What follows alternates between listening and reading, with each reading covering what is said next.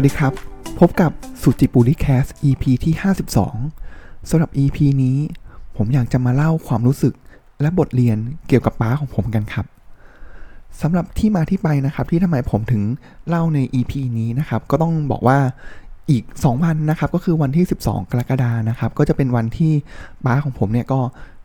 จากไปครบรอบ 1 ปีนะครับ แล้วก็เลยอยากจะถือโอกาสวันนี้ ตื่นเช้ามาแล้วก็นึกถึงนะครับ แล้วก็เลย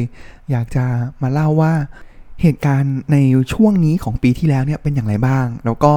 ผมได้บทเรียนอะไรจากชีวิตของปาบ้างนะครับอะต้องบอกว่าปีที่แล้วเนี่ยเป็นปีที่ก็ช่วงเวลาเนี้เป็นช่วงเวลาที่กำลังสวิงมากๆเลยนะครับ วันที่ 10เนี่ยผมกลับไปอ่านโน้ตที่ผมเขียนเป็นบันทึกเอาไว้นะครับ เมื่อปีที่แล้วเนี่ย คือป้าเนี่ยเข้าโรงพยาบาลตั้งแต่ประมาณวันที่ 10 กว่ากว่ามิถุนานะครับ ก็อยู่ในโรงพยาบาลที่โรงพยาบาลวชิระเนี่ยก็เกือบ 1 เดือนได้นะครับ ก่อนที่จะเสียจากไปนะครับ แล้วช่วงวันที่ 10เนี่ยคืออาการเนี่ยก็จะมีขึ้นลงขึ้นลงบ้างนะครับ แต่ว่ากราฟเนี่ยมันก็จะเป็นเหมือนเป็นไซด์เวย์ขาลงนะครับ ตั้งแต่วันที่ 10 กว่ากว่ามิถุนาที่เข้าไปนะครับ แต่เผอิญว่าวันที่ 10เนี่ยครับวันที่ 10 กรกฎาเมื่อปีที่แล้วเลยนะครับ ผมอ่านบันทึกเนี่ยผมเขียนไว้ว่าตอนเช้าตอนที่ผมนั่งสมาธิอยู่นะครับ คุณหมอก็โทรมา ซึ่งถ้าเกิดใครมีแบบผู้ป่วยที่อยู่ ICU นะครับ ก็จะความรู้สึกเดียวกันว่า โอ้โห ถ้าเป็นเบอร์โรงพยาบาลขึ้นเนี่ย คือใจนี่คือแบบหล่นไปที่ตาตุ่มแล้ว แบบหล่นไปที่ตาตุ่มเลยนะครับ แต่ว่าตอนที่ผมนั่งสมาธิตอนนั้น แล้วก็หมอโทรมาช่วงเช้าเลยนะครับ คุณหมอบอกว่า เฮ้ย อาการของป้าเนี่ย มีแนวโน้มดีขึ้นนะ แล้วอาจจะออกจาก ICU ได้ ซึ่งก่อนหน้านี้ผมกับที่บ้านเนี่ยครับก็ไม่คิดหรอกว่าเออสงสัยก็ค่อนข้างทำใจแล้วแหละ แล้วก็เริ่มคิดไปแล้วแหละว่าเออถ้าเกิดถึงตรงนั้นจริง ๆ เนี่ย ตัวที่เป็นการตัดสินที่ที่ดีที่สุดก็คือทำอย่างไรให้ป้าทรมานน้อยที่สุดนะครับเพราะเราก็เห็นแล้วว่าโอ้โหสายระยงระยางเนี่ยมากมายเลยนะครับ แล้วก็ดูแลสภาพค่อนข้าง อื หนักเลยทีเดียวนะครับ แต่ว่าตอนเช้าเนี่ยหมอบอกว่าออกจากโรงพยาบาลได้ ผมก็โทรไปบอกแม่ดีใจว่าเออเนี่ยเดี๋ยวเรามาเตรียมตัวมาเตรียมบ้าน ก็คือให้ปาย้ายมาอยู่บ้านผม เพราะก่อนหน้านี้ป้ากับมาจะแยกกันอยู่อ่าแยกกับผมอยู่อีกบ้านหนึ่งนะครับ ก็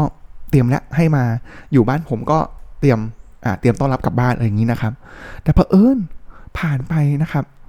ตอนประมาณห้าทุ่มของวันที่ 11 ครับจู่ๆผมก็ได้รับเบอร์โรงพยาบาลอีกครั้ง ซึ่งก็ทุกครั้งที่เห็นเบอร์โรงพยาบาลทีไรนี่ก็ใจก็ตกไปอยู่ที่ตาตุ่มทุกทีนะครับคุณหมอโทรมาบอกครับว่าอาการของป้าเนี่ยซึมลงสุดลงอย่างรวดเร็ว มีการติดเชื้ออย่างรุนแรงนะครับ ซึ่งเราก็รู้อยู่แล้วว่าทุกๆ ครั้งที่อาการไม่ดีเนี่ยพอภูมิร่างกายมันตกหรืออะไรต่างๆเนี่ยครับ ก็ก็เป็นสัญญาณไม่ดีแล้วหมอบอกว่า ให้รีบมาเยี่ยมเลย ซึ่งตอนนั้นนึกภาพนะครับว่ากรกฎาเมื่อปี 2021 ปีที่แล้วเนี่ยเป็นช่วงที่โควิดกำลังพีคมากกำลังพีคเลยนะครับ ก็ตอนนั้นไปถึงก็หมอบอกให้มาเยี่ยมเลยนะครับ ก็ออกไปตอนห้าทุ่มเลยนะครับ แล้วก็ตอนนั้นมาก็ไม่รู้สึกตัวแล้วนะครับ ถึงแล้วก็แม่มาก็พยายามจะดราม่าแบบเรียกโอ้ยตกนู่นนี่นั่นในห้อง ICU นะครับ แต่ว่าก็ไม่ไม่รู้สึกตัวแล้วนะครับ ก็เลยถามหมอครับว่าเอออย่างเงี้ย อาการเป็นยังไงบ้างนะครับ ก็หมอบอกว่าดูทรงแล้วเนี่ยน่าจะอยู่ได้เป็นแค่หลักวันเท่านั้นนะครับ ก็แบบ เออ มันเป็นสัจธรรมเลยนะครับ ที่ตอนเช้าอาการยังดีอยู่เลยอะ่ะแต่ว่าพอลาผ่านมาอีกไม่นานนะครับ ก็อาการฟุดลงทันทีแล้วบอกว่าจากแบบกำลังจะได้กลับบ้านนะครับ ก็กลายบอกว่าเป็นเหลือแค่หลักวันนะครับ ซึ่งวันถัดมาครับเช้าวันที่ 12 เราก็สแตนบายนะครับ แล้วก็ไปที่โรงพยาบาลตั้งแต่ช่วงสายๆนะครับ แล้วก็ปาก็จากไปประมาณก่อน3ามโมงนะครับ ก็อายุได้ 67 ปีนะครับ ก็เป็นช่วงเวลาที่ที่ค่อนข้างยากลำบากสำหรับครอบครัวนะครับ แต่ว่าส่วนหนึ่งเลยเนี่ยก็ไม่ได้รู้สึกว่ามันดาวขนาดนั้น เพราะว่าป้าเนี่ยอาการสุขภาพร่างกายเนี่ยก็เจ็บออดๆแอดๆอย่างเงี้ยมาโอ้โหก็หลัก 20 กว่าปีได้แล้วนะครับ ผมเนี่ยมีประสบการณ์ ผมว่าเห็นกับตาสองรอบนะครับ ตอนไปเฝ้าไข้ที่โรงพยาบาลทีนึง แล้วก็ตอนนอนอยู่ที่บ้านทีนึงนะครับ คืออาการเขาเหมือนเขากินยานะครับ แล้วยาบางตัวที่เขากินเนี่ยมันจะทำให้เขาเบิร์นพลังงานเนี่ยเร็วนะครับ แล้วก็พอเบิร์นพลังงานเร็วเนี่ยน้ำตาในเลือดตกใช่ไหมครับ ตอนเด็กที่ผมไม่รู้เนี่ยก็คือผมเห็นเขานอนอยู่เสร็จแล้วปุ๊บเรียกเท่าไหร่ก็ไม่ตื่นครับ แล้วก็บางครั้งก็เปิดตาแล้วก็มีครั้งหนึ่งเปิดตาแล้วก็ ตาเหลือกมาเลยนะครับผมก็เรียกเท่าไหร่ไม่ตื่นเขาแบบโอ้โห ก็ช็อกช็อกไปนะครับเนี่ยมันมีเหตุการณ์อย่างเงี้ยมาเรื่อยๆนะครับมีเข้าโรงพยาบาลเนี่ยก็คือเข้าทุกปีเว้นปีนะครับหรือช่วงหลังนี้ก็ทุกปีเลยนะครับก็เป็นอันรู้กันว่าเดี๋ยวต้องเตรียมตัวแล้วจะมีช่วงที่ต้องเข้าโรงพยาบาลครั้งหนึ่งก็อาทิตย์หนึ่งสองอาทิตย์ บางครั้งก็ ICU บ้างนะครับแล้วก็จะเตรียมตัวอย่างนี้มาเรื่อยๆนะครับเพราะฉะนั้นถึงวันที่เขาไปจริงๆเนี่ยเราก็ค่อนข้างที่จะเตรียมตัวเตรียมใจมาระดับหนึ่งแล้วนะครับ บทเรียนหนึ่งเลยที่ผมว่าก่อนที่เราจะเข้าเรื่องบทเรียนของปานะครับที่ผมนึกขึ้นได้เลยเนี่ย ผมว่าสิ่งแวดล้อมสำคัญมากนะครับ หมายความว่ายังไงครับ คือต้องบอกว่าในช่วงเดือนสุดท้ายที่ปาเข้าโรงพยาบาลเนี่ยครับ คือผมเนี่ยคืออ่าเป็นพนักงานประจำเนาะแล้วก็ต้องเหมือนกับว่าบางครั้งเนี่ยมันมีเหตุที่หมอเนี่ยจะเรียกตัวไปด่วน เพราะว่าต้องบอกว่าหมอบอกว่าเนี่ยเดี๋ยวป้าอาจจะต้องมีการผ่าตัดนะ แล้ว เลือดในธนาคารเลือดของที่โรงพยาบาลเนี่ยก็อาจจะไม่พอ เพราะฉะนั้นผมก็ต้องไปให้เลือดเพื่อเหมือน reserve เอาไว้ก่อนนะครับ เพราะฉะนั้นเมื่อกริ๊งหมอกริ๊งกลางมาเนี่ยครับ คือผมต้องไปทันทีนะครับ แล้วหลาย ๆ ครั้งเนี่ยคือต้องลางานไปเลยนะครับ แต่ว่าผมขออนุญาตเอ่ยชื่อนะครับ ผมผมว่าผมโชคดีมาก ๆ ที่ผมมีเจ้านายที่ดีนะครับ ก็เจ้านายผมชื่อพี่วิวนะครับเขาเข้าใจแล้วก็ถึงแม้ว่าจะมีงาน ด่วนที่ผมต้องทำอยู่ แต่ว่าผมก็พยายามทำนะครับ แต่ว่าเขาบอกว่าพัดไม่ต้องเลย ไปเลย เรื่องครอบครัวสำคัญที่สุด ไม่ต้องไม่ต้องแบบรอหรือกังวลอะไรเลยไปเลย หรือบางช่วงที่เป็นช่วงสัปดาห์สุดท้ายที่ผมว่าอาการเราเห็นแล้วว่ามันเป็นไซด์เวย์ขาลง แล้วก็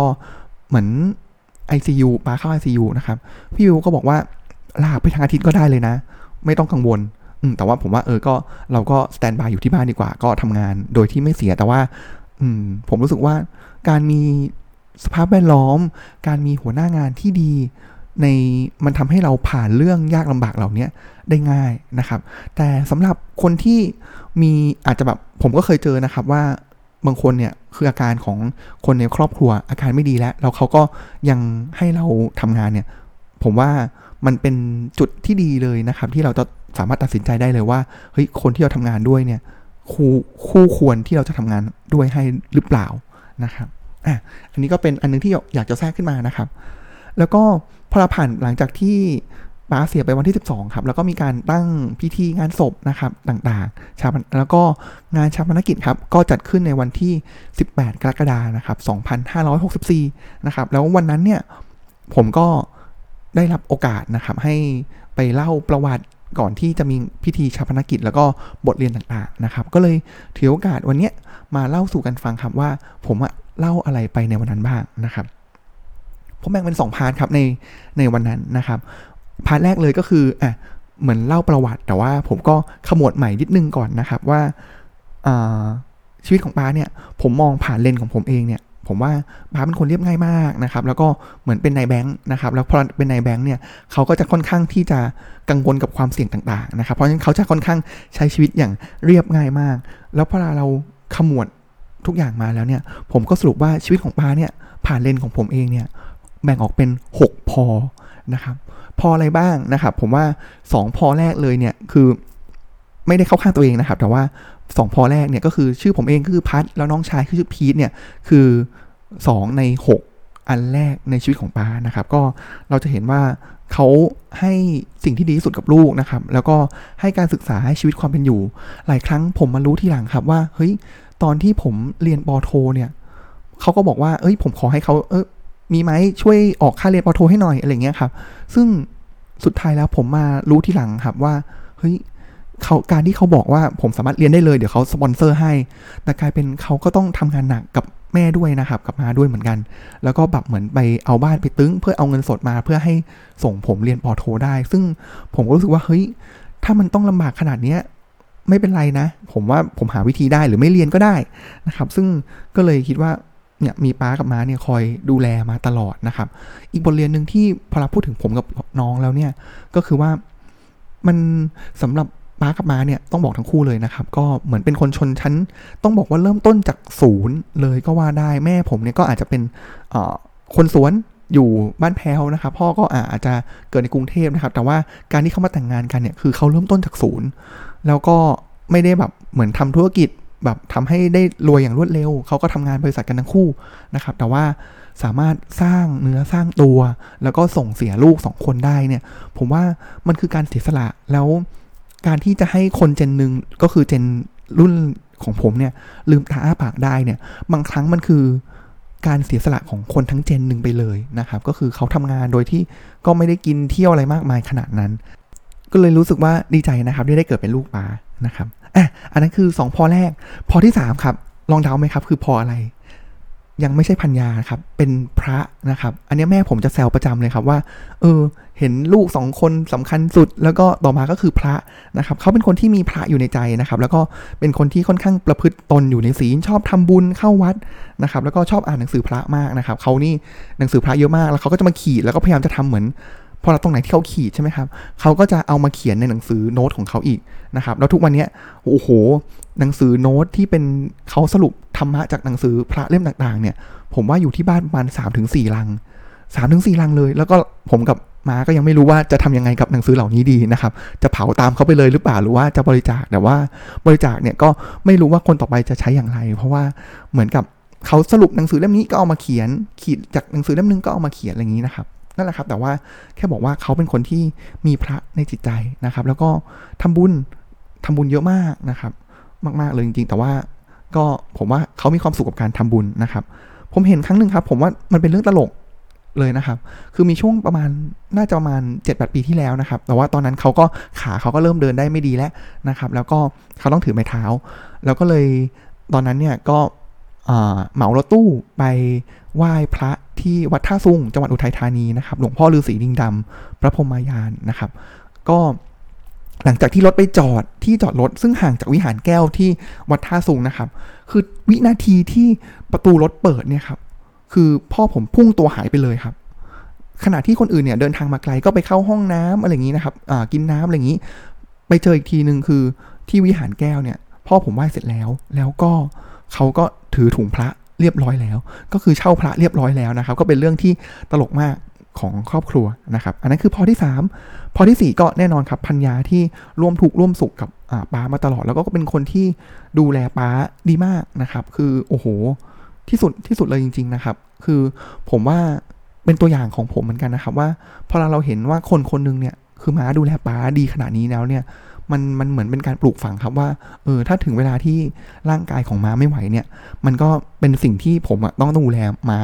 ในเลเวลนั้นเหมือนกันนะครับ ก็ตลกดีอีกอันนึงนะครับ ก็คือเขาก็ถึงเหมือนลิ้นกับฟันนะครับ ก็จะมักจะชอบมาบ่นเรื่องราวต่างๆ ที่ผมไม่เคยรู้ เฮ้ยป้าเป็นคนอย่างนี้ด้วยเหรอ ตอนที่มามาเล่าให้ฟัง หรือว่าบางครั้งป้าก็มาเล่าให้ฟังว่า เฮ้ยม้าอย่างเงี้ย ก็แบบเออ ก็ตลกดีเหมือนกันนะครับ แต่ว่าพอเราอยู่ด้วยกันแล้วเนี่ยเออมันก็เห็นว่าเขาก็ดูแลซึ่งกันและกัน ถึงแม้ว่าของป้าเนี่ยร่างกายเขาจะไม่พร้อม แต่ว่าเขาก็ก็ดูแลมาเท่าที่เขาสามารถทำได้นะครับ ต่อมาครับพอที่5ครับก็คือพี่น้อง คือต้องบอกว่าป้าเป็นคนที่เพื่อนไม่เยอะนะครับ ใน 6 พอเนี่ยจะไม่มีเพื่อนเลยนะครับอืมก็เพื่อนน้อยจริงๆนะครับแต่ว่าเขามีความสนิทสนมกับพี่น้องมากๆนะครับมีการลมตัวแล้วก็พบเจอกันเป็นครั้งคราวอยู่นะครับแต่รู้เลยว่าเขารักแล้วก็สนิทกับพี่น้องเขามากๆ และพอสุดท้ายก็คือโภชนาการนะครับเขา enjoy กับการกินเป็นอย่างมาก ไม่ว่าจะไปที่ไหนเนี่ยสมมตินะครับเขาอยู่บ้าน แล้วถ้าเกิดเขารู้ว่าม้าเนี่ยจะเดินทางไปบางขุนนนท์ไปตลาดพลูเขาจะรู้เลยว่าไปร้านนี้ซื้ออันนี้มาให้หน่อยไปร้านนี้ซื้ออันนี้มาให้หน่อย นะครับแล้วผมว่าอาหารที่ผมชอบหลายอย่างก็ติดตามมาจากป๊าด้วยนะครับอันนั้นคือเป็นสรุป 6 พอนะครับที่ผมสรุปได้จากป๊านะครับส่วนบทเรียนที่ผมกล่าวในวันนั้นนะครับวันที่ 18 เมื่อปีที่แล้วเนี่ยผมกล่าวอะไรไปนะครับ ผมเริ่มอย่างนี้ครับ ผมบอกว่าในขณะที่ผมโตขึ้นมาเนี่ยครับผมอ่านหนังสือผมเห็นคนเก่งมากมายมากมายเลยนะครับ แล้วผมก็เห็นคนนู้นคนนี้เป็น role model มาตลอดตลอดช่วงที่ผ่านมานะครับ แต่ว่า เออ มัน reflect อย่างหนึ่งเลยก็คือ แต่ป๊าไม่เคยเป็น role model ของผมเลยนะครับ อาจจะเป็นเพราะว่าเขาก็ใช้ชีวิตอย่างเรียบง่ายของเขาไปนะครับ ซึ่งหนึ่งสัปดาห์ครับ ก่อนที่ป๊าจะจากไปเนี่ยครับทางครอบครัวเราเนี่ยก็ได้อยู่กันพร้อมหน้าพร้อมตานะครับ ก็เลยถือโอกาสนะครับ ให้ป๊าเนี่ยช่วยอวยพรให้ทุกๆคนนะครับ โดยเฉพาะลูกๆนะครับ มี keyword อยู่ประมาณ 4คำครับ ที่ป๊าพูดนะครับ ก็จะแบบอะบอกเด็กทั่วไปนะครับ ขอให้เจริญ รุ่งเรือง แข็งแรงร่ำรวยนะครับ แต่สิ่งหนึ่งเลยที่เป็นประโยคที่ป้าเนี่ยพูดตลอดเราพูดย้ำหลายครั้งเลยนะครับ ไม่ใช่แค่วันนั้นวันเดียวนะครับ ก็คือเรื่องที่บอกว่าอย่าประมาทนะครับ ผมว่าก็เลยรู้สึกว่า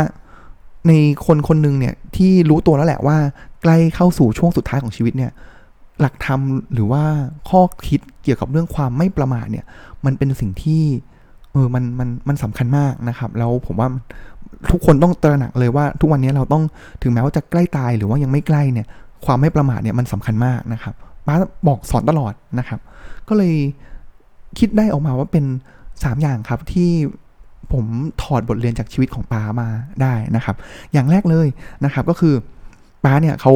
เป็นโรคไตนะครับ ก็เปลี่ยนไตมาได้ 25 ปีแล้ว แล้วก็มีโรครุมเร้ามากมายเลยนะครับ ไม่ว่าเป็นหัวใจความดันเบาหวานเกาโรคเลือดนะครับ แล้วก็สลับสับเปลี่ยนเข้าโรงพยาบาลเนี่ยอย่างไม่หยุดหย่อนนะครับ ทั้งทั้งที่ป้าเป็นคนที่ไม่กินเหล้าไม่สูบบุหรี่นะครับ แต่ว่าผมเนี่ยก็จะมีภาพจำต่างๆ มากมาย คือเห็นตอนที่เขามีสายระโยงระยางรอบตัวนะครับ แล้วก็มีอาการเกากำเริบนี่คือแค่แตะ จุดตรงนั้นเนี่ยคือแบบเขาร้องแบบโอ้โหร้องมากเลยนะครับ หรือว่าจังหวะที่เขาโดนเข็มต่างๆเนี่ยแทงเข้าไปนะครับ เพราะฉะนั้นแล้วเนี่ยตัวอย่างของป้าเนี่ยครับก็เหมือนกับเป็นสิ่งที่เตือนนะครับว่าเฮ้ยเราอย่างแรกเลยคือ เราไม่ควรประมาทในการดูแลร่างกายนะครับ ผมรู้สึกว่าการที่คนคนหนึ่งเนี่ยครับถูกกักขังในสังขารในร่างกายที่มันมันเสื่อมมันชำรุด มันเหมือนถูกขังจริง ๆ นะครับ เหมือนขังในคุกเลยนะครับ เพราะฉะนั้นแล้วเนี่ยผมว่าการมีชีวิตที่อยู่ได้ด้วยสายระยงระยางเนี่ย มัน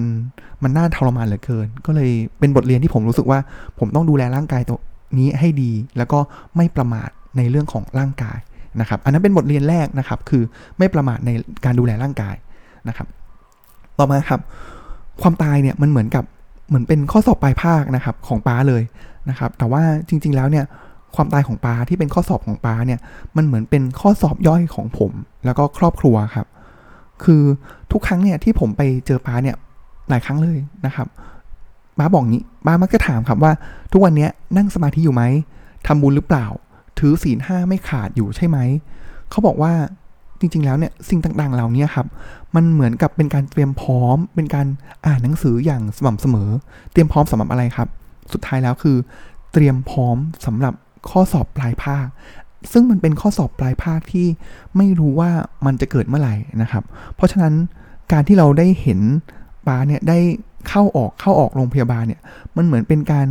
ย้ำเตือนให้ตัวผมเองแล้วก็คนในครอบครัวครับ ไม่ประมาทในการทำคุณงามความดีนะครับ แล้วก็ประพฤติตนเนี่ยให้อยู่ในศีลสมาธิแล้วก็ปัญญานะครับ อันนี้ก็จะเป็นข้อ 2 ก็คือไม่ประมาทในธรรมที่เราต้องคอยหมั่นเติม คุณงามความดีของตัวเราเองไปเรื่อยๆนะครับเนี่ยอันนี้เป็นบทเรียนที่ถอดมาจากบาสในข้อที่2นะครับจริงๆแล้วต้องบอกว่าในความเล่ามาต่างๆเนี่ยมันเหมือนเป็นโชคร้ายของครอบครัวเนาะแต่ว่าจริง ๆ แล้วเนี่ยให้มองอีกมุมกลับนะครับ มันอาจจะเป็นโชคดีก็ได้นะครับ เพราะว่าเพราะว่าอะไรครับ เพราะว่าอาการเจ็บป่วยของป้าเนี่ยเขาสุดลงตลอดเวลานะครับ แล้วก็อย่างหนึ่งเลยเนี่ยมันเหมือนกับว่าเรารู้อยู่แล้วล่ะว่า จะวันนี้วันพรุ่งนี้เนี่ยเขาอยู่กับเราได้ไม่นานแน่นอนนะครับ เพราะฉะนั้นมันเลยเป็นสิ่งที่ย้ำเตือนใจครับ ให้ครอบครัวเราทั้งครอบครัวเนี่ยใช้เวลากับป้าเนี่ยเหมือนกับว่าเขาพร้อมจะจากไปทุกเมื่อนะครับ เพราะฉะนั้นสิ่งต่างๆ เหล่านี้มันทำให้เราคอยจะหมั่นเติมความสุข หาของกินที่เขาชอบนะครับ แล้วก็พาเขาไปในที่ที่เขาอยากไปนะครับ แล้วมีช่วงที่ เอ้ยผมรู้สึกเออ ต้องบอกว่าน้ำตาซึมนะครับ ก็คือเขาช่วงหลังๆเนี่ยเขาเดินไม่ค่อยได้ ก็ยกรถเข็นนะครับ แล้วบางครั้งเนี่ยคือแบกเขาเนี่ยอืก็ปวดไหล่ปวดแขนไปหลายวัน แต่ว่าเอออันนั้นนะผมรู้สึกว่ามัน เออมันมันซึ้งประทับใจนะครับ แล้วมันทุกครั้งที่เราได้เห็นเขาหัวเราะนะครับเขาเป็นคนหัวเราะยากนะครับ เราพอเราเห็นเขาหัวเราะเขายิ้มเขาอวยพรเนี่ยมันเหมือนแบบเขาเรียกว่าเหมือนเป็นน้ำทิพย์ที่มาฉลมใจนะครับ เพราะฉะนั้นผมว่า อันนี้มันเป็นบทเรียนข้อ 3 ครับ ที่สอนให้เห็นว่าความไม่ถึงความไม่ประมาทในการดูแลความสัมพันธ์นะครับ ในวันนั้นครับผมก็สรุปอย่างนี้ เมื่อกี้ผมตั้งต้นเรื่องของการเป็น role model นะครับ แต่ผมก็บอกว่าเฮ้ยถึงตอนนั้นอะผมก็ยังไม่สามารถตอบได้นะ ว่าป๊าเนี่ยเป็น role model ของผมหรือเปล่า แต่ป๊าเนี่ยได้ใช้ชีวิตของเขาทั้งชีวิตเนี่ยถ่ายทอดบทเรียนต่างๆ ให้กับผม โดยที่รู้ตัวหรือไม่รู้ตัวมาตลอดเวลา นะครับเพราะฉะนั้นสรุปอีกครั้งหนึ่งครับ แล้วผมว่าก็เป็นบทสรุปที่ดีนะครับที่เออผมก็ต้องเอามาย้ำเตือนตัวเองนะครับสามอย่างของความไม่ประมาทนะครับก็คือ 1. ความไม่ประมาทในการดูแลร่างกายครับ อันนี้สำคัญจริง ๆนะครับ การที่อยู่ใช้ชีวิตอยู่ด้วยยาอยู่ด้วยสายระยงระยางเนี่ยมันมันทรมานจริง ๆนะครับ อันที่ 2 ครับก็คือ ความไม่ประมาทในการสร้างคุณงามความดีนะครับ อันนี้มันเหมือนเราค่อยๆ เติมน้ำใส่ตุ่มลงไปเรื่อยๆ สะสมไปเรื่อยๆ ของเรานะครับ อันที่ 3 ก็คือ ความไม่ประมาทในการดูแลความสัมพันธ์นะครับ ใช้ชีวิตเหมือนกับคนที่อยู่ตรงหน้าเนี่ยพร้อมที่จะจากเราไปทุกเมื่อ ผมว่ามันจะทำให้ในทุกๆ วินาทีเนี่ยมันมีคุณค่ามีความหมาย แล้วก็เป็นความทรงจำที่ดีร่วมกันไปนะครับ แล้วสุดท้ายเลยเนี่ยเราจะได้ไม่เสียดายหรือเสียใจภายหลังครับว่า เออ ช่วงที่เขามีชีวิตอยู่เนี่ยทำไมเราไม่ได้ทำตัวให้มันดีกว่านี้นะ เราไม่รักษาความสัมพันธ์ให้มันดีกว่านี้นะ ทั้งทั้งที่เราสามารถเลือกที่จะทำได้นะครับสำหรับวันนี้ก็น่าจะเป็นตอนที่ได้มารีเฟล็กนะครับ แล้วก็อผมว่า เออผ่านการเวลาไป ผมก็เริ่มมีการบางช่วงก็ประมาทกับชีวิตบ้างนะครับ ก็ต้องเอาบทเรียนนี้แหละมาสอนตัวเองนะครับ แล้วเดี๋ยววันนี้ผมก็จะไปทำบุญครบรอบอก่อนนะครับ สำหรับวันนี้ก็ขอขอบคุณที่ติดตามรับฟังนะครับ แล้วก็ขอกล่าวคำว่า สวัสดีครับ